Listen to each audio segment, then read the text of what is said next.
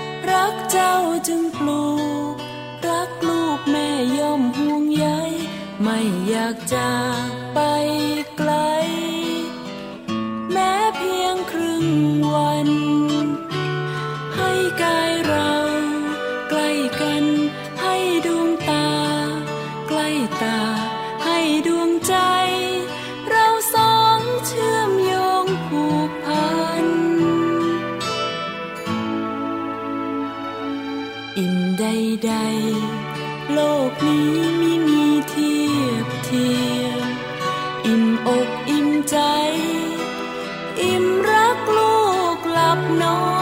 น น้ำนมจากอก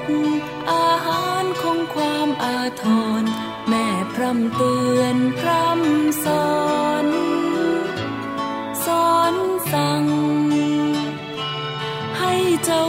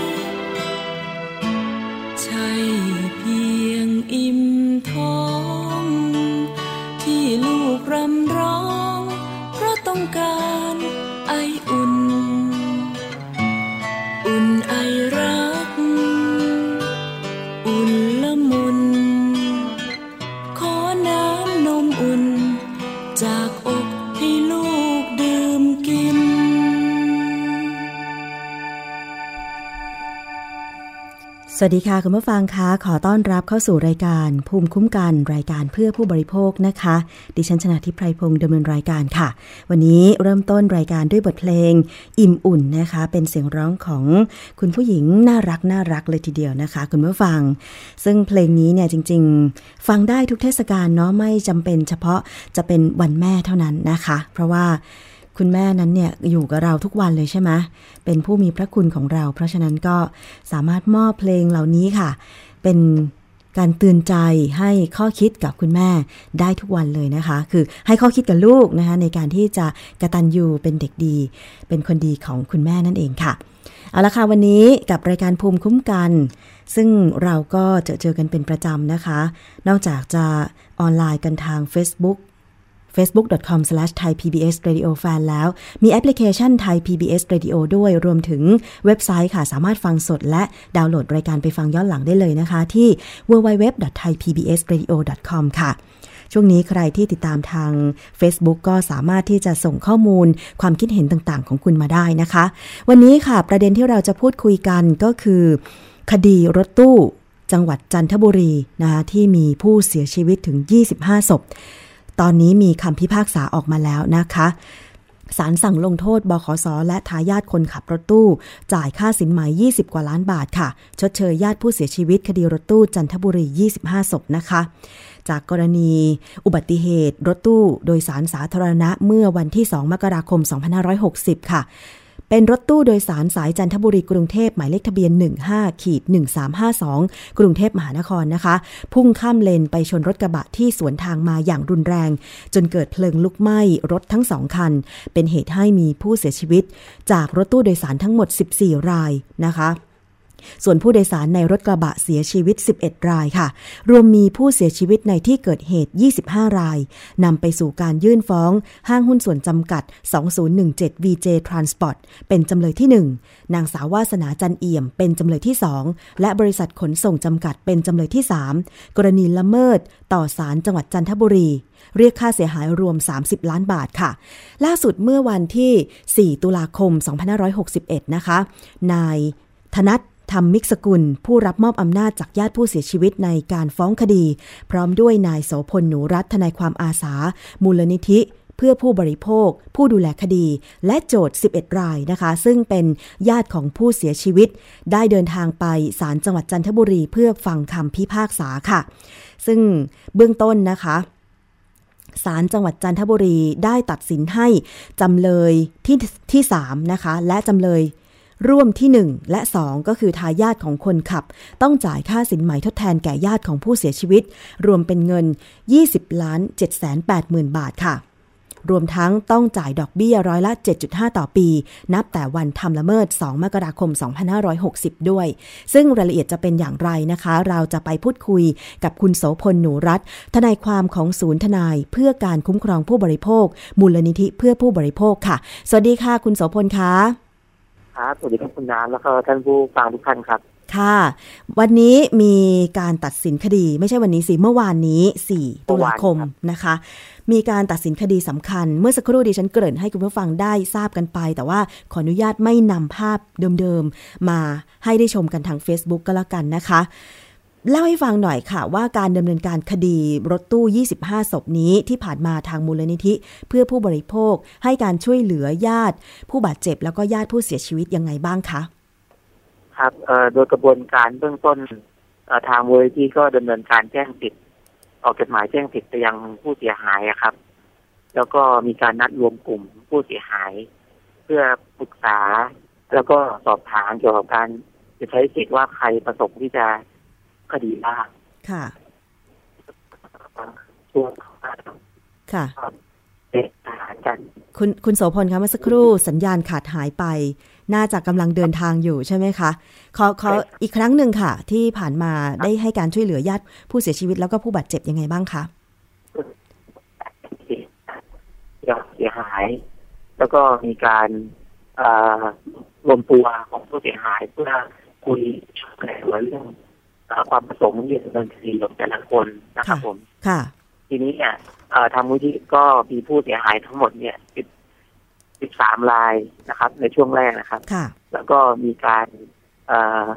ส่วนใหญ่จะเป็นครอบครัวของผู้เสียชีวิตนะครับ ซึ่งตัวผู้เสียชีวิตเนี่ยจะเป็น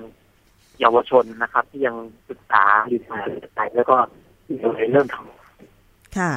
คือมีผู้เสียชีวิตจากอุบัติเหตุรถตู้จันทบุรีเนี่ยจากผู้โดยสารเนี่ยนะคะ11 รายใช่ไหมคะ11 คนใช่ครับแล้วก็ใช่ครับจากฝั่งของรถกระบะ ก็อีกส่วนหนึ่งก็คืออีกคนนะคะอ่าเป็นห้ารายชีวิตนะครับค่ะโดยที่ได้ได้เอ่อฟ้องคดีให้ทั้งหมดเนี่ยคือเจ็ดรายนะครับอะไรอย่างนี้อ๋อจากผู้เสียชีวิตจากแต่ครอบครัวนะครับค่ะครับค่ะเป็นโจทย์พ่อแม่ของผู้เสียชีวิตเนี่ย รวมทั้งหมดเนี่ยสิบสองรายนะครับ แต่ว่าในส่วนที่ศาลที่ภาคษาให้ทั้งหมดสิบเอ็ดราย เพราะว่ามีเอ่อท่านหนึ่งเนี่ยศาลยกเนื่องจากไม่ใช่บิดา โดยชอบด้วยกฎหมายของผู้เสียชีวิตค่ะ ก็คือมูลนิธิดูแลให้สำหรับผู้โดยสารที่อยู่ในรถตู้คันนั้นก็คือผู้เสียชีวิตนะคะ ก็คือ 11 ราย 12 รายใช่ไหมคะ อ่าครับเป็นโจทย์12 รายก็คือเป็นบิดามารดาของเด็กที่เสียชีวิตนะครับ ค่ะ แต่ยกฟ้องไปหนึ่งรายพิพากษา 11ใช่ครารับยใช่นะคะใช่ครับ ค่ะ ก็คือส่วนของคุณพ่อศาลยกแต่ว่าคุณแม่ก็ก็ได้รับการชดเชยค่าสินใหม่ครับ อ๋อ เป็นการแยกฟ้องกันเหรอคะ หรือยังไงคะ ใช่ ไม่ ก็คือเราฟ้องเป็นสองสำนวนนะครับ ค่ะ แล้วก็ตอนหลังมีการมารวมเป็นคดีเดียวกัน เนื่องจากเป็นเหตุเดียวกัน ค่ะนะครับอ่าโจทย์ทั้งหมดตอนแรกเนี่ยมีทั้งหมด14รายนะครับผม ค่ะ แล้วก็อ่าโจทย์ทั้งหมดรวมแล้ว14ราย เอาเอาอธิบายง่ายๆนะครับ ทั้งหมดค่ะ14ราย ค่ะ แล้วก็เอ่อ มีการยกไปหนึ่งคนนะครับ ในส่วนของบิดา ที่ศาลมองว่าไม่ชอบด้วยกฎหมายไม่ได้จดทะเบียนกันอืนะครับมแต่ว่าตัวทางผู้เสียหายก็ใช้สิทธิทางคุณแม่นะครับฟ้องเรียกค่าเสียหาย ซึ่งรวมรวมทุนทรัพย์ที่ฟ้องทั้งสองสำนวนเนี่ย เกือบสามสิบล้านค่ะบาทนะครับ ซึ่งศาลเมื่อวานเนี่ยก็ได้อ่านคำพิพากษานะครับ แล้วก็ตัดสินว่าเอ่อทางบขสแล้วก็ทายาทของคนขับเนี่ย ต้องร่วมกันรับผิดนะครับ ในความเสียหายที่เกิดขึ้นเนี่ยรวมแล้วเนี่ยอ่าประมาณยี่สิบกว่าล้านบาทค่ะแล้วก็มีประเด็นที่น่าสนใจมากก็คือว่าเอ่อกรณีอุบัติเหตุครั้งนี้เนี่ยศาลได้สั่งจ่ายค่าเสียหายเชิงลงโทษด้วย ค่ะ ยังไงรับคะให้กับก็คือศาลมองว่าเหตุที่เกิดขึ้นเนี่ย คนขับมีความประมาทนะครับทำเอ่อมีอาการหลับในขับรถประมาทแล้วทำให้เกิดคนเสียชีวิตเป็นจำนวนมาก ค่ะนะครับเหตุการณ์ที่เอ่อ ผู้ประกอบการ เนี่ยอ่ามีต้องมีความระมัดระวังดูแลผู้โดยสารแต่เมื่อขาดอ่าความระมัดระวังตรงนี้เนี่ย แล้วก็โดยวิชาชีพของคุณเนี่ยแล้วแล้วไม่ดูแลทำให้เกิดคนเสียหายเสียชีวิตจำนวนมากขนาดนี้เนี่ยค่ะก็เลยสั่งเชิงลงโทษด้วยนะครับ ให้กับโจทย์รายละห้าแสนบาทอ๋อ เป็นการพิพากษาคือคล้าย ๆ ว่าเชิงลงโทษคือเพิ่มผลตั้งของหากจากค่าเสียหายที่เราเรียกร้องไป อ๋อ ค่ะ ทั้งสม11มุติรายเลยหรือเปล่าคะอ่าใช่ได้ได้รายละห้าแสนครับอืมทั้งสิบเอ็ดรายเลยครับ ค่ะ ก็คือจ่ายชดเชยเพิ่ม5 0 0แสนบาทใช่นะคะอ่าแต่ผมขออธิบายเพิ่มเติมก็คือว่าเดี๋ยวจะเข้าใจผิดก็คือ ใน20กว่าล้านเนี่ยคือเรารวมค่าเสียหายเชิงลงโทษไปแล้วนะครับ เรารวมทั้งหมดแล้วอ๋อนะครับ รวมแล้วรวมแล้วประมาณ อ่า20กว่าล้านนะครับ ค่ะ ค่าเสียหายค่าชดเชยทั้งหมดนี่แยกออกมาเป็นอะไรบ้างคะอ่า ที่เราฟ้องคดีค่าสินไหมทดแทนกรณีเสียชีวิตเนี่ยค่ะก็จะมีค่าโปรงศพนะครับค่ะค่าขาดไร้อุปการะค่ะค่าขาดไร้อุปการะคือค่าเลี้ยงดูนะครับผม แล้วก็ค่าขาดแรงงานในครัวเรือนก็คือกรณีที่ผู้เสียชีวิตถ้าเกิดเขายังอยู่เนี่ย เขาจะได้ช่วยเหลือครอบครัวงานในครอบครัวค่ะนะครับ ว่าเนี่ยถ้าเขายังอยู่เนี่ยจะเดือนละเท่าไหร่อย่างเงี้ย ที่เขาจะทำประโยชน์ให้กับครอบครัวเขาได้ค่ะนะครับ ซึ่งตรงนี้เนี่ยศาลก็สั่งทั้งหมดเนี่ยเอ่อรวมๆกัน เกือบกว่า 20 ล้านบาทนะครับรวมกันแล้วทั้งหมดค่ะนะครับถือว่าเป็นครับคดีแรกไหมคะ ที่นอกจากจะมีการชดเชย ตามหลักกฎหมายแล้ว ยังมีการจ่ายค่าเสียหายเชิงลงโทษ เพิ่มเติมอีกคดเอ่อรายละห้าแสนบาทเนี่ยค่ะ ผมไม่แน่ใจนะครับ ว่าเป็นคดีแรกหรือเปล่า เพราะว่าก่อนหน้านี้ก็เคยมีการสั่งเชิงลงโทษ แต่ว่าอาจจะมีการไปปรับในศาลสูงนะครับ ซึ่งซึ่งศาลเองก็เคยมีคำพิพากษาในทำนองนี้อยู่ด้วยอืม นะครับในการจ่ายค่าจ่ายเชิงลงโทษค่ะแต่ต้องบอกว่าปัจจุบันเนี่ย แม้จะฟ้องเป็นคดีผู้บริโภคเนี่ย ก็มีน้อยมากที่ศาลจะให้ค่าเสียหายเชิงลงโทษตรงนี้กับผู้บริโภคโอ้นะครับค่ะมีไม่กี่คดีครับ ค่ะ มีไม่กี่คดีเอง แสดงว่าคดีนี้เนี่ยมันเกิดความเสียหาย มีผู้เสียชีวิตถึง 25 ศพนะคะ ในใช่ครับ ส่วนหนึ่ง 11 ศพก็เป็นผู้โดยสาร ซึ่งผู้โดยสารนี่ไม่ได้ขับรถเอง เพราะฉะนั้นคนขับรถอ่าครับนะคะ ก็ต้องรับผิดชอบ คือบขสนี่คือเป็นผู้ให้สัมปทานเส้นทางใช่ไหมคะ ถึงต้องมาเอ่อจ่ายชดเชยตรงนี้ด้วยนะคะ ใช่ครับอืมก็คืออ่าตรงนี้บขสต้องร่วมรับผิดนะครับ ค่ะ เนื่องจากว่าเป็นผู้ให้สัมปทานเส้นทางค่ะนะครับทำสัญญา มีผลประโยชน์ร่วมกันกับคนขับรถที่ก่อให้เกิดอุบัติเหตุนะครับ ค่ะ แล้วในส่วนของบริษัท ผู้ประกอบการล่ะคะเขาเขาพิพากษายังไงคะอ่าทางท่านหุ้นส่วนประโยชน์นะครับ ซึ่งตอนหลังเป็นชื่อเป็นวีเจทาสปอร์ตแล้วก็ตัวหุ้นส่วนผู้จัดการที่เราฟ้องไปเนี่ยศาลยกนะครับ เนื่องจากศาลมองว่าเป็นเอ่อไม่ได้เป็นนายจ้างลูกจ้างกันนะครับ ไม่ได้มีความเกี่ยวข้องเป็นตัวการตัวแทนกันนะครับ คือห้างหุ้นส่วนจำกัด 2017 VJ Transport แล้วก็ผู้จัดการบริษัทเนี่ยนะคะเจ้าของบริษัทคือ เขาไม่ได้เป็นลูกจ้างนายจ้างกับคนขับรถตู้คันนั้นเหรอคะหรือยังไงครับก็คือเขาเรียกว่ารูปแบบการดูแลคิวรถตู้เนี่ย เป็นเรื่องของเขามีรถของเขาเอง แล้วก็มาวิ่งร่วมกับคิวรถตู้ของพอยกอะครับค่ะ ซึ่งศาลก็มองว่าแบบนี้มันเป็นการแค่ร่วมทุนร่วมร่วมมาประกอบธุรกิจ แต่ว่ายังไม่สามารถพิสูจน์ได้ว่ามีส่วนได้เสียเกี่ยวข้องกันโดยตรงอะไรอย่างเงี้ยครับศาลก็เลยมองว่าอ่า ยกฟ้องในส่วนของตัวห้างหุ้นส่วน แล้วก็หุ้นส่วนผู้จัดการที่อ่าที่เป็นคิวรถตู้อะครับ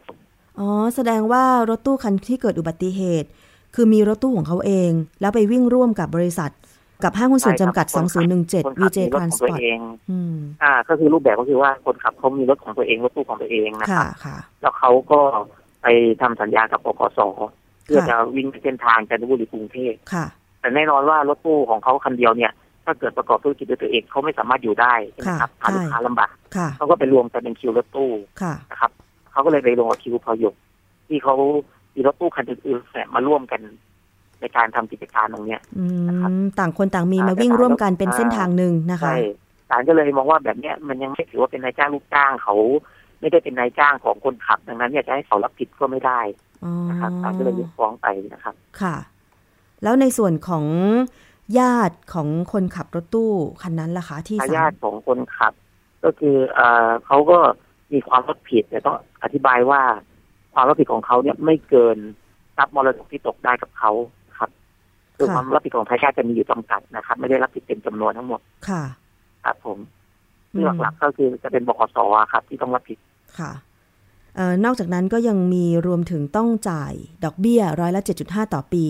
นับแต่วันที่ 2 มกราคม 2560 ด้วยเหตุใช่ครับ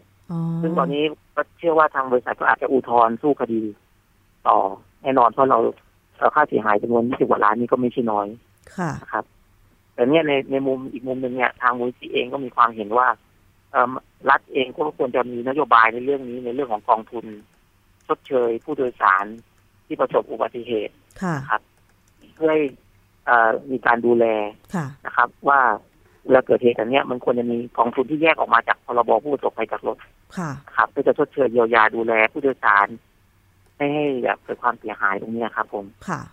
ปัจจุบันยังไม่มีกองทุนที่จะมาชดเชยยังไม่มีเลยครับ ถ้ามีก็อาจจะลดเรื่องการฟ้องคดี ไม่ต้องเสียเวลาทั้งสองฝ่ายนะครับ อ่า ก็เป็นประโยชน์กับทั้ง ทางผู้ประกอบการเองแล้วก็ตัวผู้บริโภคที่ได้รับความเสียหายด้วยครับค่ะ หลังจากมีคำพิพากษาออกมา ขั้นตอนทางกฎหมายต่อไปจะเป็นอย่างไรคะ ถ้าสมมติว่าทางบริษัทบขสเขาจะอุทธรณ์หรืออะไรอย่างเงี้ยค่ะ ต้องเป็นภายในกำหนดระยะเวลาเท่าไหร่คะก็ภายในสามสิบวันครับตั้งแต่นักมีคำพิพากษาเขาก็มีสิทธิ์ยื่นอุทธรณ์นะครับ แล้วก็เราเองก็เตรียมแก้อุทธรณ์สู้คดีต่อไปนะครับ ในส่วนของผู้เสียหายถ้าเกิด เขายังติดใจในเรื่องค่าเสียหายเราก็เราก็ยินดีที่จะอุทธรณ์ให้ตามสิทธิ์ของเขาครับผมอืมค่ะ แล้วส่วนมากผู้เสียหายที่ไปฟังคำพิพากษา เขามีความเห็นเป็นอย่างไรบ้างคะต่อคำพิพากษาครั้งนี้นะคะ ครับ ก็มีถ้าที่ถ้าที่สอบถามคุยกันก็มีทั้งคนที่พึงพอใจนะครับ แล้วก็มีคนที่ยังคิดว่าควรได้มากกว่านี้นะครับ ค่ะในส่วนของค่าเสียหายที่ที่ศาลสั่งแล้วก็ เอ ยังเห็นว่าแบบตัวบริษัทตัวคิวรถตู้ก็อาจจะต้องร่วมรับผิดด้วยครับ อันนี้ก็อาจจะต้องคุยกันให้ชัดเจนอีกทีนึงครับ ในแต่ละรายเพราะว่าต้องสิบเอ็ดรายเนี่ยก็มีความเห็นที่ยังไม่เหมือนกันนะครับในแต่ละคนนะครับ ก็ต้องลองดูว่าแต่สิบแต่ละคนเราก็จะคุ้มครองให้เต็มที่ครับ ค่ะ อันนี้ก็คือถือว่าเป็นคดีผู้บริโภครถตู้โดยสารสาธารณะ อีกหนึ่งคดีที่เป็นข่าวใหญ่แล้วก็ ในการที่จะเรียกร้องค่าชดเชย เยียวยาความเสียหายให้กับผู้เสียชีวิต ที่โดยสารรถตู้คันนั้นเนี่ยก็กินเวลาร่วมๆสองปีนะคะคุณโสพลในฐานะที่เป็นมูลนิธิเพื่อผู้บริโภคช่วยเหลือให้คำปรึกษามาโดยตลอดตรงนี้ มองว่าเป็นยังไงการคุ้มครองผู้บริโภคไทยดีขึ้นบ้างหรือเปล่าคะก็ต้องบอกว่ามีแนวโน้มในทางที่ดีขึ้นนะครับ ถ้าดูจากคดีนี้เนี่ยศาลก็มีบรรทัดฐานในการกำหนดค่าเสียหายที่ ถือว่าพอสมควรเลยนะครับ ในการกำหนดที่ถือว่าเยอะมากนะครับ ในฐานะที่เป็นผู้พวกฟ้องคดีค่ะตรงนี้ก็ได้รับการดูแลที่ดีมากขึ้น แต่อีกมุมหนึ่งระยะเวลาของการดำเนินคดีเนี่ย เราก็เห็นว่ายังไม่เป็นไปตามกฎหมายนะครับยังมีความล่าช้าอยู่บ้างนะครับ ค่ะก็ยังอาจจะต้องยกระดับกันต่อไปครับ ค่ะ ถือเป็นตัวอย่างนะคะ คือจริง ๆ แล้วอุบัติเหตุรถโดยสารสาธารณะ เราก็ทราบข่าวเป็นระยะระยะ หลังจากคดีรถตู้ จันทบุรีที่อุบัติเหตุไฟไหม้ไปเสียชีวิต 25 ศพก็ยังมีอุบัติเหตุใหญ่ ๆ ตามมาอีกเยอะเลยทีเดียวนะคะ เพราะฉะนั้นนี่อาจจะเป็นส่วนหนึ่งที่ทำให้ร่วมกันผลักดัน คือการป้องกันอุบัติเหตุน่าจะดีมากกว่า แต่ว่าเมื่อเกิดความสูญเสียแล้วเนี่ย การชดเชยเยียวยาผู้เสียหาย โดยเฉพาะญาติของผู้เสียชีวิตนอกจากเขาจะเสียใจ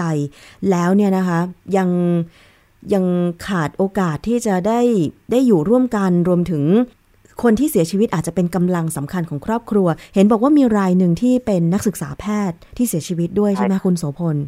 ครับ ก็คือทางญาติผู้เสียชีวิตเนี่ยทางผู้เสียชีวิตเนี่ยเขายังเรียนเป็นนักศึกษาอยู่ปีสองนะครับเรียนเรียนเกี่ยวกับคณะแพทยศาสตร์นะครับ ค่ะ นี้เนี่ยเขาก็มีอนาคตที่ดีนะครับพ่อแม่เขาก็ให้การเลี้ยงดูสนับสนุนนะครับ ซึ่งก็ทำให้เราประเทศไทยเราก็ขาดทรัพยากรที่เป็น บุคลากรทางการแพทย์นะครับสำคัญ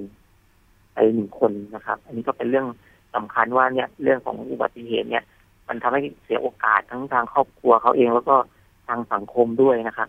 จะมีบุคลากรดีๆมาพัฒนาประเทศชาติอะไรอย่างนี้ครับ ค่ะ แล้วนอกจากนั้นในส่วนของการปรับปรุงเรื่องของการให้บริการรถสาธารณะล่ะคะคุณโสพลมองว่ายังไงบ้าง คือจริงๆในปัจจุบันเนี่ยรถตู้สาธารณะเนี่ยก็มีการ ตั้งคำถามนะครับ ว่ายังมีความเหมาะสมที่จะวิ่งบนเส้นทางระยะไกลอยู่หรือเปล่านะครับ ซึ่งตอนนี้แนวโน้มเขาก็พยายามพัฒนา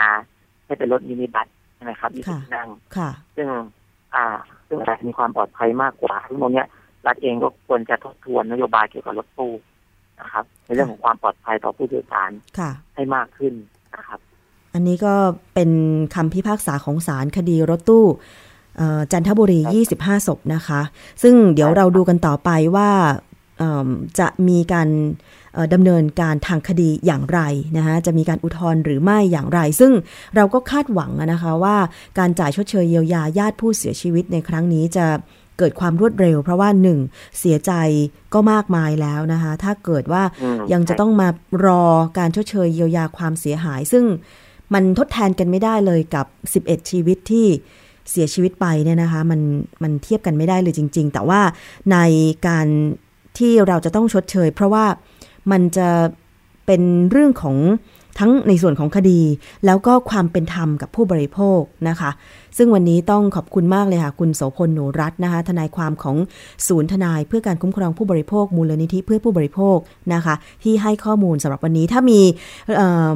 เรื่องของการดำเนินคดีอะไรเพิ่มเติมจะขอข้อมูลไปอีกนะคะ คุณโสพลคะ ครับผมยินดีครับผม ค่ะ ขอบพระคุณมากค่ะ ครับครับสวัสดีครับสวัสดีค่ะ เอาละค่ะ นี่คือช่วงแรกของรายการภูมิคุ้มกันรายการเพื่อผู้บริโภคนะคะ เราจะไปติดตามช่วงที่ 2 กันเลยดีกว่าค่ะ คิดก่อนเชื่อกับดรแก้วกังสดานอัมภัย นักพิษวิทยานะคะ วันนี้ใครที่เคยมีความเชื่อว่าออกกำลังกายยิ่งมากยิ่งดีนั้น อาจจะต้องมาฟังข้อมูลตรงนี้จากนักพิษวิทยาค่ะ ว่ามันจริงหรือไม่นะคะ อย่างนักกีฬาที่มันมีข่าวว่าออกกำลังกายแล้วยังเจ็บป่วยด้วยโรคเรื้อรังหรือโรคที่รักษาค่อนข้างยากอย่างเช่นมะเร็งเนี่ยนะคะ เป็นเพราะอะไรเราไปฟังช่วงคิดก่อนเชื่อกับดรแก้ว กังสดานอัมภัย นักพิษวิทยาในช่วงนี้กันเลยดีกว่าค่ะ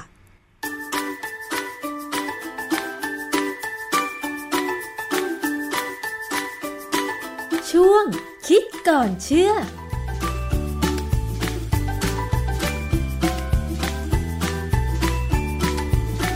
วันนี้เราจะมาพูดถึงเรื่องของการออกกำลังกายนะคะ เราก็รู้ว่าออกกำลังกายนั้นดีมีประโยชน์ทำให้ร่างกายแข็งแรงใช่ไหมคะ แต่ทำไมหัวข้อวันนี้อาจารย์แก้วถึงออกมาว่า ออกกำลังกายยิ่งมากยิ่งดีหรือ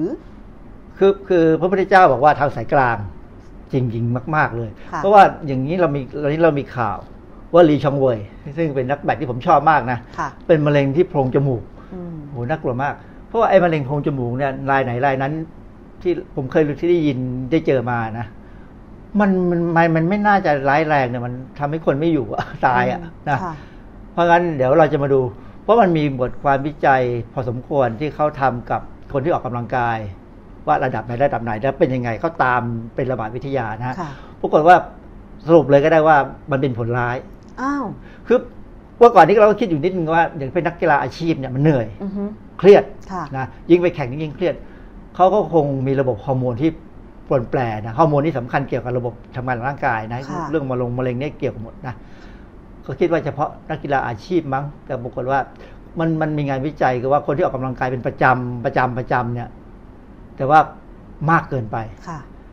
มีความเสี่ยงกับโรคหลายโรคไม่ใช่เฉพาะมะเร็งหรอกมันเป็นโรคหัวใจโรคสมองอะไรเนี่ยนะอ้าวเดี๋ยวเรามาดูกลับกลายเป็นว่าออกกำลังกายมากเกินไปก็อาจจะไม่ดีซะอย่างนั้นคือคือบางคนเนี่ย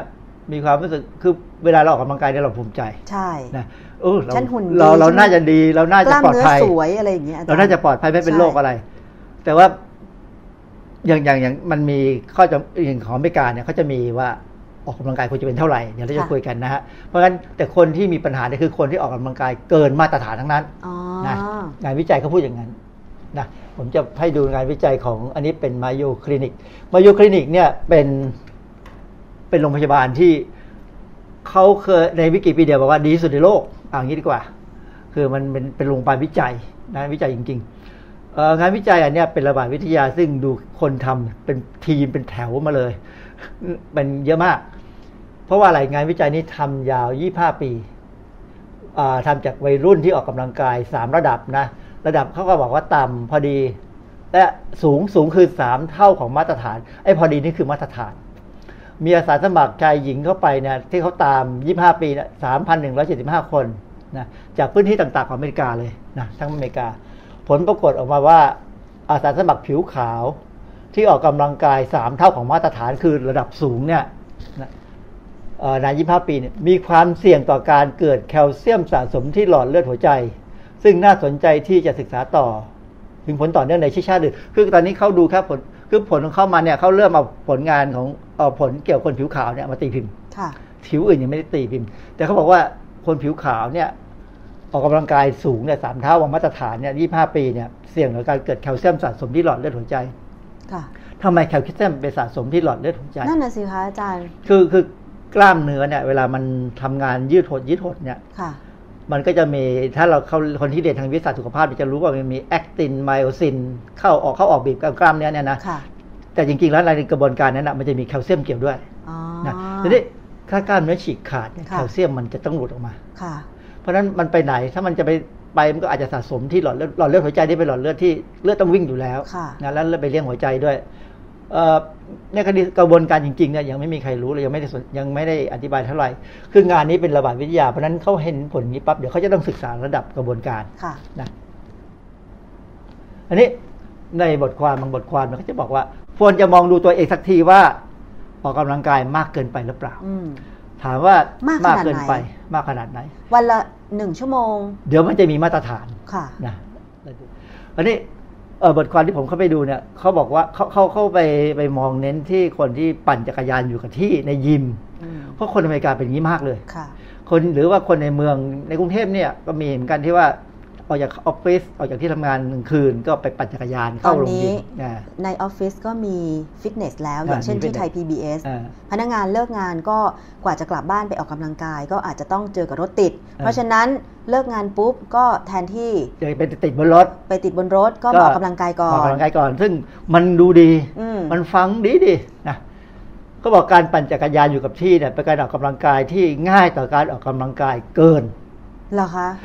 คือคือคนเราปั่นโดยที่เพลินๆอย่างเงี้ยเหรอคะมันไม่ใช่เพลินมันมันปั่นแล้วบางคนเนี่ยเออปั่น พอรู้สึกเหนื่อยรู้สึกเหงื่อมากพอแล้วก็จะหยุดคือปั่นให้ชีวิตดี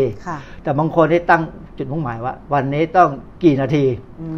วันนี้ต้องกี่กิโล กี่แคลอรี่ กี่แคลอรี่ไอ้ตัวนี้ตัวแสบมากเลยกี่แคลอรี่เนี่ยพอมันไปไม่ถึงเมื่อไหร่เนี่ยเครียดต้องเครียดแล้วต้องเอาให้ได้ เอาให้ได้ คือเป็นคนไม่ยอมหยุดนะคือคือ อย่างเวลาผมออกกำลังกายเนี่ย อย่างเวลาเสาร์อาทิตย์ในตีแบดเนี่ย บางทีถ้ารู้สึกเหนื่อยรู้สึกเบื่อเนี่ยผมก็จะหยุด เพราะว่าตีไปก็ไม่ได้ประโยชน์แล้ว มันมันไม่สนุกแล้ว มันไม่ไหวแล้ว มันไม่ไม่มีประโยชน์ ชีวิตไม่สุขไม่สดชื่นหรือว่าบางทีบางทีตีไปเหนื่อยๆเนี่ยมีอยู่ตอนที่หลายๆครั้งเนี่ยผมมีความรู้สึกผมได้กลิ่นแอมโมเนียออกมาจากตัวเอง ซึ่งมันค่อนข้างจะหมายความว่ามีการสูญเสียโปรตีนกล้ามเนื้อ มันกลายเป็น หรือว่ามันเป็นข้อดีก็ไม่รู้ว่า แทนที่เราคือปกติแอมโมเนียมันออกมาปัสสาวะค่ะ คือเราเรารู้ว่าการออกกำลังกายได้เหงื่อเนี่ยเป็นการปัสสาวะทางเหงื่อ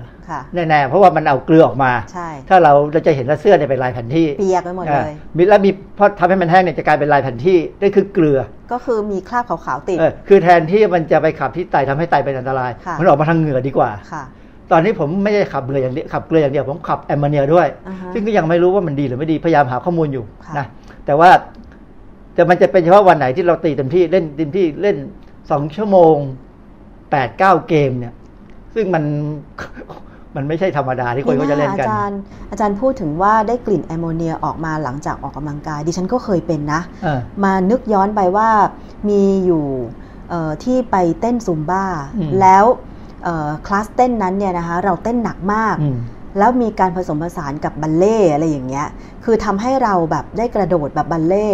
รู้สึกว่าวันนั้นเนี่ยร่างกายหรือว่าเหงื่อเนี่ยจะออกมามากกว่าปกติ แล้วก็มีกลิ่นแปลกๆกลิ่นแอมโมเนีย คือคือคือถ้าบางกรมันเป็นแค่เล่นสบายๆพอพอชุ่มท่วมสบายๆแล้วเรารู้สึกดีเนี่ย มันจะแค่เหงื่อออกเฉยๆอันนี้ก็สบายมาก แต่บางวันเนี่ยมันมันมันทำไมกลิ่นเหงื่อชุนฉุนมันกิเลสคือมีความรู้สึกว่า อยากจะเล่นให้หนัก อยากจะเล่นเอาอยากวันนี้อยากจะตีเต็มที่ มันก็เป็นอย่างนั้นจริงๆนะเพราะฉะนั้นผมไม่รู้ว่านักกีฬาหนุ่มๆสาวๆเขาเป็นไหมนะคือผมผมถือว่าผมอายุมากแล้วมันอาจจะกล้ามเนื้อมันเสียสูญสูญสลายง่ายกว่าคนอื่นนะเพราะเขาบอกคนสูงอายุเนี่ยเสียโปรตีนง่ายกว่า แล้วก็เลยต้องกินโปรตีนให้เสริมให้มันดีขึ้นนะเพราะนั้นเขาบอกการปั่นจักรยานเนี่ยเสี่ยงมันง่ายมากที่จะออกกำลังกายเกินคำว่าเกินเกินอาจจะหมายความว่ามีแอมโมเนียแบบที่ผมว่าก็ได้นะ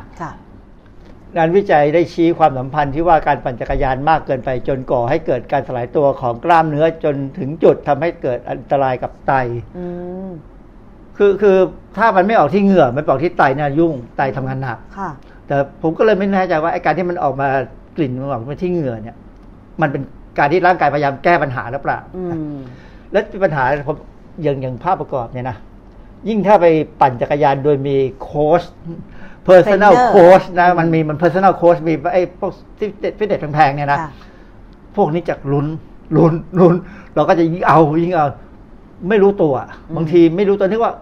เพิ่งยี่ห้าเองน่าจะได้เพิ่งสามสิบห้าเองยังได้สี่สิบห้ายังได้เพิ่งหกสิบห้าเองอายุเป็นตัวเลข อายุไม่ใช่ตัวเลขนะ อายุเนี่ยพอยิ่งมากขึ้น ต้องพยายาม ประเมินตัวเองอยู่ตลอดเวลาว่าไหวไหม เวลาผมตีแบบเดี๋ยวผมจับหัวใจตลอดเวลานะ พอพอวิ่งมากๆเนี่ยหยุดจับหัวใจว่ามันหยุดไหมมันมันเทิมมันมันจะสามารถจะช้าลงมาได้ไหมมันเต้นเร็วแน่ตอนนั้นเกือบสองร้อยแน่แต่มันต้องกลับลงมาประมาณเจ็ดสิบแปดสิบให้ได้ภายในนาทีสองนาทีนะถ้าไม่ได้นี่ต้องหยุดไม่เสี่ยงตายไม่งั้นยังอยากยังอยากจะดูโรคนี้อีกนานนะ การบาดเจ็บมักเกิดขึ้นกับเข่าจนบวมหรือเดินยากหลังจากเวลาผ่านไปหนึ่งสองวัน คนที่ออกกำลังกายเกิน โดยเฉพาะคนกีฬาหรือการออกกำลังกายต้องใช้เข่าส่วนใหญ่ต้องใช้เข่าเยอะนะยกเว้นกีฬาอะไรที่มันเล่นกับที่มันเล่นกับคอมพิวเตอร์มั้งไอ้นั่นกีฬาอะไรก็ไม่รู้ อ๋อ เป็น e-sport e สปอร์ตที่เฮงสวยมาก ผมอยากจะพูดอย่างนี้เลย เพราะว่ามันไม่ได้ทำให้เรามีสุขภาพดีเลยนะ ไอ้นั่นปวดข้อมืออ มันออฟฟิศซินโดรมแต่กรณีอย่างเล่นกีฬาที่ต้องใช้เข่าอย่างผมเล่นแบดเนี่ย ผมเคยมีปัญหาเข่า แต่พอเราบริหารเป็นเนี่ยนวดเป็นเนี่ยเดี๋ยวนี้เข่าผมไม่มีปัญหา แต่มีปัญหาที่น่อง คือมันเมื่อยไม่หายพอเมื่อยไม่หายเนี่ยลุกขึ้นจะลำบาก ซึ่งแสดงว่าคือเราเกินอะนะคือบางทีเราออกกำลังกายเท่าเดิม แต่ร่างกายเราสู้ไม่ไหว ก็ต้องพยายามนวดให้มากขึ้นกว่าเดิม ตอนนี้นวดมากเลยนะนวดบีบตลอดเวลา นวดเองหรือว่าไปหาหมอนวด ผมไม่ชอบให้ใครแต่เนื้อต้องตัว มันเปลืองตังค์แล้วเราทำได้คือก็ใช้ยายานวดทาแล้วก็นวดนวดนวดไป เดี๋ยวมันดีขึ้นเอง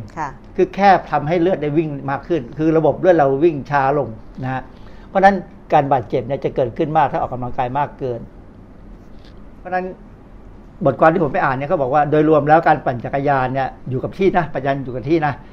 ออกไปหลอกกำลังกายที่ต้องระวัง มันต่างจากที่ผมปั่นจักรยานรอบหมู่บ้านคือพอเราเริ่มรู้สึก คือคือบังเอิญผมไม่เคยเหนื่อยคือเราปั่นเรากะเอาแค่สิบห้าโลเงี้ยอยู่ได้ก็อยู่ได้สิบโล หรือถ้าวันนี้ลมแรงสิบโลหรือวันนี้อะไม่ได้ทำอะไรมาเมื่อวานนี้ว่างยี่สิบโลได้ แต่จะไม่เกินนี้เลย จะไม่เคยเกินยี่สิบโล แต่เคยสี่สิบโลมานะแต่สี่สิบโลวันนั้นแย่เลยเหมือนกันเหนื่อย คือเช้ายี่สิบเย็นยี่สิบเนี่ยคือเหนื่อยแต่อันนั้นเนี่ยมันจะไม่ค่อยปวดอะไรเท่าไหร่เนื่องจากว่ามันมันเป็นการปั่นที่เราชะลอได้ แล้วเราบางทีเราฟรีได้ แต่พวกปั่นจักรยานพวกนี้จะไม่ฟรี จักรยานอยู่กับที่จะปั่นตลอดเวลา โดยที่ไม่รู้ว่าปั่นไปได้เท่าไหร่แล้ว เออบางทีมันมีมาตรนะมันก็เห็นระยะทางเห็นแคลอรี่เห็นอะไร แต่ยิ่งปั่นได้เยอะก็ยิ่งเพิ่มกำลังใจให้ตัวเองว่าเนี่ยวันนี้ฉันประสบความสำเร็จมากขึ้นอาจจะไปคุยบางทีแค่จะเอาไปคุย บางทีก็ถ่ายรูปอัพขึ้นเฟซบุ๊กว่าวันนี้ได้เท่าไหร่พวกนี้ต้องระวัง ค่ะ อันนี้จะมีงานวิจัยเดี๋ยวกันนะเขาบอกว่าผู้ผู้ที่เริ่มออกกำลังกายเนี่ย ค่อยๆค่อยๆเพิ่มความหนักเนี่ยเป็นสิ่งที่ถูกต้องนะ ไม่ใช่ว่า วันแรกก็เลิกเลิกปั่นเลย บางคนที่ซื้อจักรยานปั่นมันเนี่ยอาทิตย์เดียวก็จบกลายเป็นที่ตากผ้าเพราะอะไรเจ็บนั่งเจ็บเข่าเจ็บไปหมด หรือลู่วิ่งกันเหมือนกันไม่ที่ตากผ้า เพราะฉะนั้นต้องพยายามระวังและต้องศึกษาค่ะทีนี้ว่าตรฐานการออกกำลังกายของคนอเมริกันเนี่ยเขาบอกว่าปานกลางเนี่ย ออกปานกลางหมายความว่าเหงื่อซึมนั่นเหงื่อซึมร้อยห้าสิบนาทีต่ออาทิตย์ ก็เอาเจ็ดวันหารเข้าไปแล้วกันเจ็ดใช้เจ็ดวันหารได้เลย คือเขาบอกว่าสะสมได้ ออกกำลังกาย หรือหนักเหงื่อชุ่มเจ็ดสิบห้านาทีต่ออาทิตย์ ซึ่งอันนี้คือคนธรรมดาไม่ใช่ไม่ใช่นักกีฬาอาชีพนะนักกีฬาอาชีพนี่เป็นพันนาทีหรือเปล่าก็ไม่รู้ต่ออาทิตย์นะเขาบอกว่าออกกำลังกายมาตรฐานเนี่ยคนอเมริกันทำได้แค่ร้อยละยี่สิบเท่านั้นเองมีสามร้อยล้านคนมั้งสี่ร้อยล้านคนร้อยละยี่สิบ ก็ไม่กี่ล้านคน ก็ไม่กี่ล้านคน คนอเมริกันที่เกิดระหว่างปีคศ 1946 ถึง 1964 คือผมนี่แหละ รุ่นผมนี่แหละ เขาเรียก baby boomer คือ baby boomer เพราะว่ามันหลังสงครามโลก ต้องมีการผลิตคนแล้วคนมันตายไปเยอะในสงครามโลก เขาบอกว่ามีกว่า 77 ล้านคนนะในตอนนี้ในอเมริกา เป็นกลุ่มประชากรที่มีจำนวนมากที่สุดของอเมริกาตอนนี้ออกกำลังกายเพียงร้อยละห้าสิบเพราะนั้นก็เหลืออีก 30 กว่าล้าน เขาบอกว่าดังนั้นคนอเมริกันที่อายุเกิน 6 ปีขึ้นไปตอนนี้ 80 ล้านคนไม่ออกกำลังกายโหอเมริกานี่น่ากลัวมากตั้งแต่เด็กปุ๊บเด็กบางทีมันติดมือถือ ใช่ ติดเกม นี่ดิฉันเห็นนะอาจารย์ตอนเดินทางมาอัดเทปเนี่ย มีพนักงานที่ออฟฟิศก็อาจจะตอนนี้เป็นช่วงเปิดปิดเทอม เอาลูกไป เอาลูกมาที่ทำงานด้วย แต่ลูกก็คือว่านอนเล่นมือถืออยู่ คือดีเด็กไม่สน คือพ่อแม่พอใจมากเลยเด็กไม่สนไม่งอแงแม่อะไรเลยค่ะนอนเล่นแล้วกินอย่างเดียว กินไอ้พวกอาหาร junk food เดี๋ยวก็อ้วนแล้วเดี๋ยวก็เป็นคือความจริงเนี่ยผมก็ไม่รู้ว่าไทยพีบีเอสจะเอางี้ไหมน่าจะหาก็จริงก็มีออกกำลังกายอยู่แล้ว มีรายการออกกำลังกายก็ครูพวกนี้นำมาสอนเด็กพวกนี้ ไม่ค่ะ คือบางทีเนี่ยจริง ๆ มีเนอร์เซอรี่แต่ว่าเผอิญว่าเป็นเด็กที่โตกว่าที่จะเข้าเนอร์เซอรี่แล้ว แล้วก็ประกอบกับปิดเทอมไงคะอาจารย์ ก็อาจจะมาไม่ได้หรอวัน ก็ไม่มีใครดูแล แม่ก็ทำงาน ทุกคนก็ทำงานหมดใช่สมัยผมสอนหนังสือนะเด็กนักศึกษาที่เข้ามาในแต่ละรุ่นแต่ละปีพอเข้ามาใหม่ๆปั๊บผมจับไปสนามแบดหมดเลยเอาไปสอนให้ทีแบดให้ได้ได้บ้างไม่ได้บ้าง เลิกไปหรือติดต่อก็มีส่วนใหญ่จะเลิกเด็กเด็กตีแบดที่เป็นเรื่องเป็นราวเนี่ยมันไม่ใช่ง่ายนะแต่ก็คือมีมีบางคนที่เขาก็เล่นกับผมบ้างพอสมควรจนวันหนึ่งไปทำงาน เขาได้ที่หนึ่งในในบริษัทเขาอะเขาก็นึกถึงผมทันทีเลยบอกเพราะผมนี่เองเขาได้ที่หนึ่งแล้วได้เขาก็ตีไม่ได้ดีเท่าไหร่แต่ก็ดีกว่าคนอื่นที่ในที่ทำงานค่ะ ก็เพราะฉะนั้นเนี่ยการที่พยายามทำให้คนมีใจที่อยากจะออกกำลังกายเล่นกีฬาที่เป็นเรื่องเป็นราวเดี๋ยวเราจะพูดเรื่องกีฬาเป็นเรื่องเป็นราวว่ามันมีประโยชน์ยังไงค่ะอันนี้เป็นงานวิจัยเขาศึกษาความสัมพันธ์ระหว่างการออกกำลังกายและความเสี่ยงต่อการตายก่อนวัยนะ กลุ่มคนวัยกลางคนจำนวนสามแสนกว่าคนเลยคราวนี้อายุเฉลี่ยสามสิบเก้าปีสี่สิบปีเนี่ยร้อยละห้าสิบแปดเป็นผู้ชายเนี่ย มีเขาแบ่งกลุ่มเป็นกลุ่มที่ไม่ค่อยขยับตัว กลุ่มปกติแต่ไม่ค่อยออกกำลังกาย กลุ่มที่ออกกำลังกายตามเกณฑ์มาตรฐานของอเมริกันที่ไม่พลาดเมื่อกี้นี้นะและกลุ่มที่ออกกำลังกายเพื่อสุขภาพสูงเกินเกณฑ์ พวกอันนี้ยังไม่ไม่ไม่ใช่นักอาชีพนะ ตัวบ่งชี้ที่เขาวัดเนี่ยคือระดับเอ่อ ว่าปีปัญหาไม่มีปัญหาเนี่ยเขาวัดไอ้ตัวค่าเอ่อ high sensitivity high sensitivity C reactive protein อันนี้เป็นเป็นแต่ชนีของการอักเสบคือโปรตีนตัวเนี้ย ถ้ามี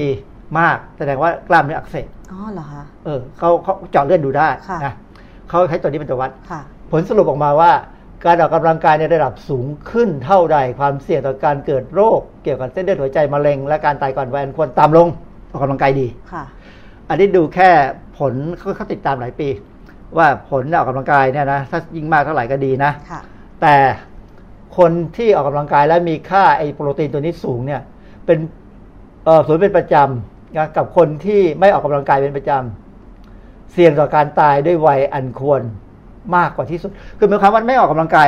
ไม่ค่อยออกกำลังกายเนี่ยตายเร็วค่ะแต่คนที่ออกกำลังกายแต่ หรือไม่รู้ยังไงละมีไอ้ไอ้ค่าโปรตีนตัวนี้สูงเนี่ยซึ่งมันมักจะมีกับคนที่ออกหนักจนเกิดอักเสบเนี่ยกล้ามเนื้ออักเสบเนี่ย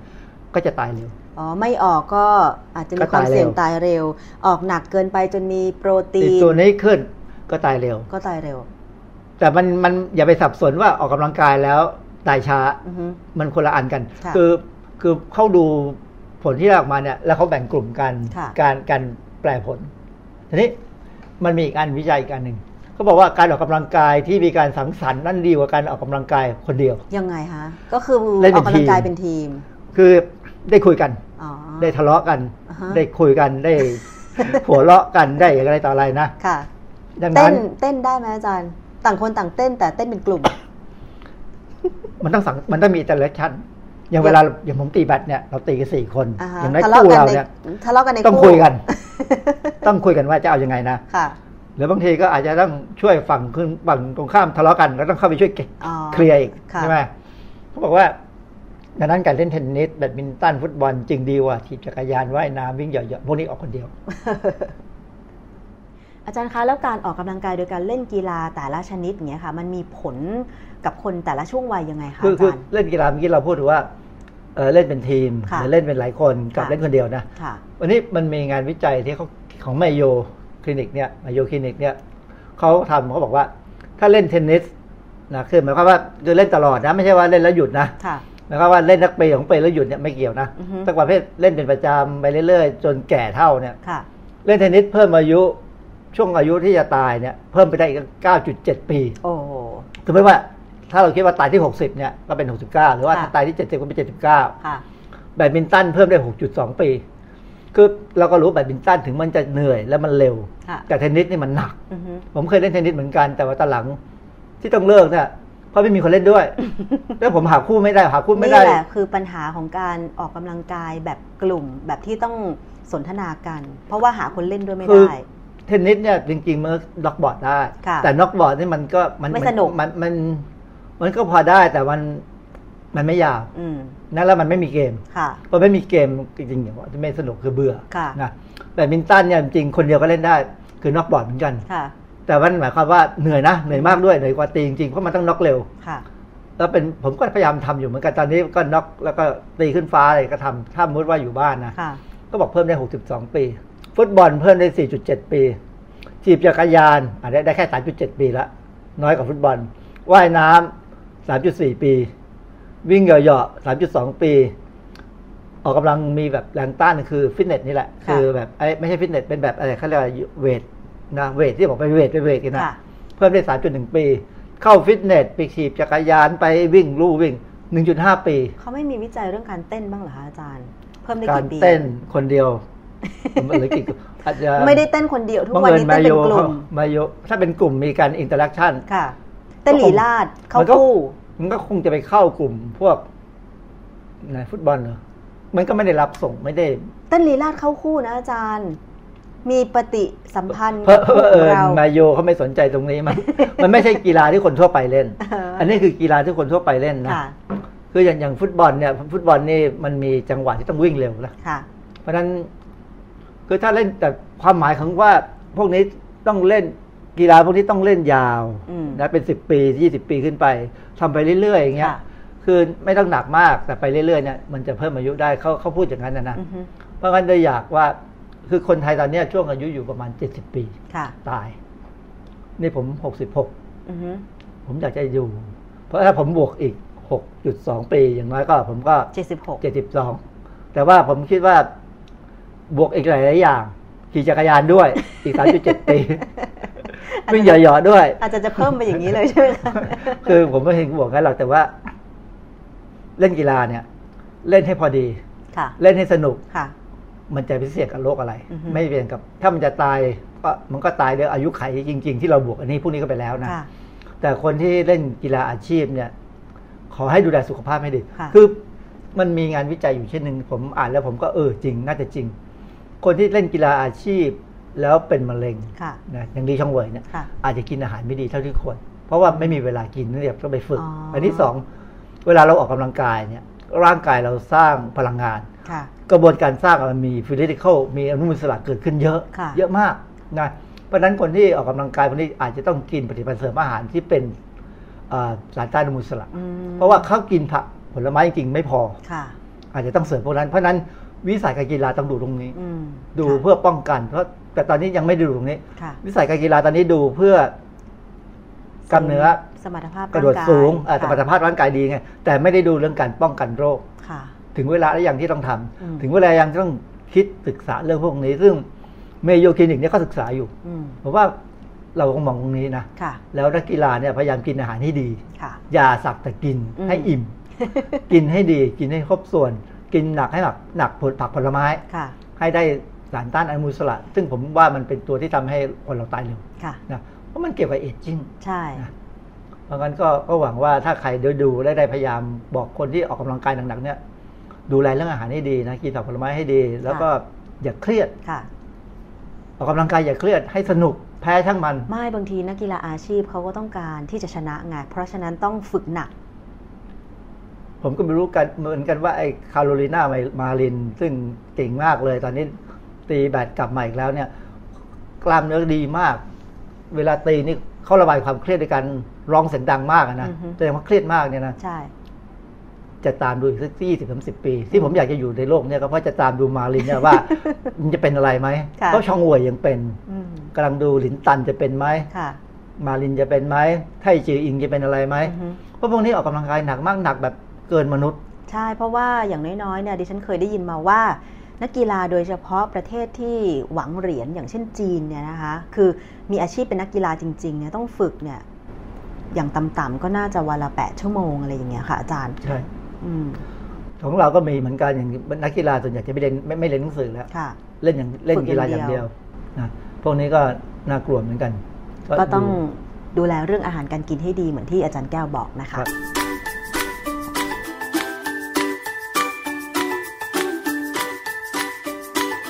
ช่วง คิดก่อนเชื่อ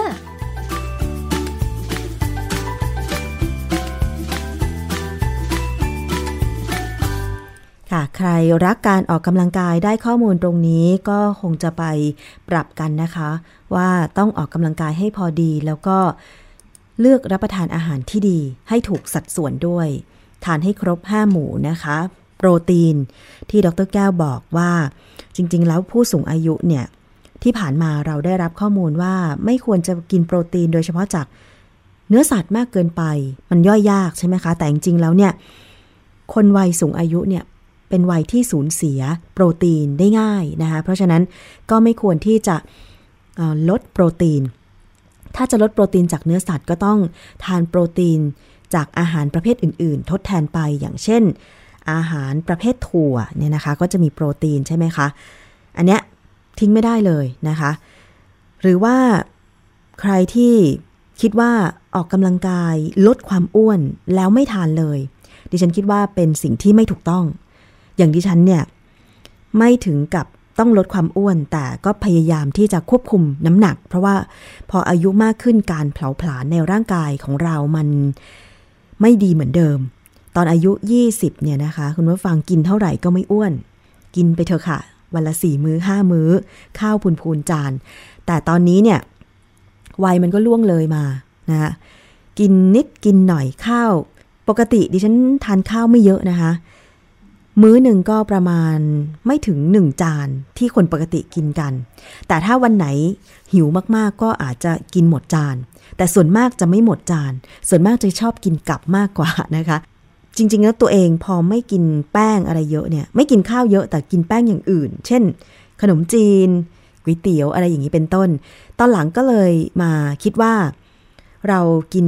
ผักน้อยไปหรือเปล่านะคะแล้วก็ออกกำลังกายสัปดาห์ละ 3 วัน ก็คือการเต้น แล้วก็โยคะนะคะสัปดาห์ละประมาณ 3 วัน อีก 4 วันก็พยายามที่จะควบคุมอาหารเอานะคะ แต่ว่าน้ำหนักเนี่ยมันก็ไม่ลดลงเร็วเท่ากับตอนที่สมัยเราอายุ 20 แสดงว่าการเผาผลาญของเราเนี่ยนะคะ มันไม่มีประสิทธิภาพดีเหมือนเดิม เอาเป็นว่าอันนี้ให้ข้อมูลสำหรับท่านผู้ฟังทุกท่านไม่ว่าจะเป็นหญิงหรือชาย ร่างกายของเราเนี่ย มนุษย์เราเนี่ยนะคะ คือช่วงอายุเนี่ย สำคัญที่ดรแก้วกังสดานนภัยนักพิษวิทยาบอกนะคะว่า ที่คำพูดบอกว่า อายุเป็นเพียงตัวเลขไม่ใช่ อายุคือ เรื่องจริงที่เกิดขึ้นความเสื่อมของร่างกายที่เกิดขึ้นจริง ๆ นะคะ สังเกตดู เพราะฉะนั้นก็ออกกำลังกายแต่พอดี ส่วนนักกีฬาอาชีพนั้น หลีกเลี่ยงไม่ได้ที่จะต้องฝึกซ้อมให้หนัก แต่ว่าก็ต้องทานอาหารให้ดีควบคู่กันไปด้วยนะคะ เอาละค่ะ นี่คือเรื่องราวทั้งหมดของรายการภูมิคุ้มกัน รายการเพื่อผู้บริโภคติดตามกันได้นะคะ ฟังสดเวลา 11-12 นาฬิกาแล้ว ถ้ายังไม่จุใจไปฟังย้อนหลังได้นะคะที่ www.thaipbsradio.com แอปพลิเคชัน Thai PBS Radio แล้วก็ต้องขอบคุณสถานีวิทยุชุมชน ทุกสถานีที่เชื่อมโยงสัญญาณอยู่นะคะ ก็เอาเป็นว่าวันนี้หมดเวลาแล้วค่ะ ดิฉันชนะทิพไพรพงศ์ต้องลาไปก่อน สวัสดีค่ะ ติดตามรับฟังรายการย้อนหลังได้ที่เว็บไซต์และแอปพลิเคชันไทย PBS Radio ไทย PBS Radio วิทยุข่าวสารสาระ เพื่อสาธารณะและสังคม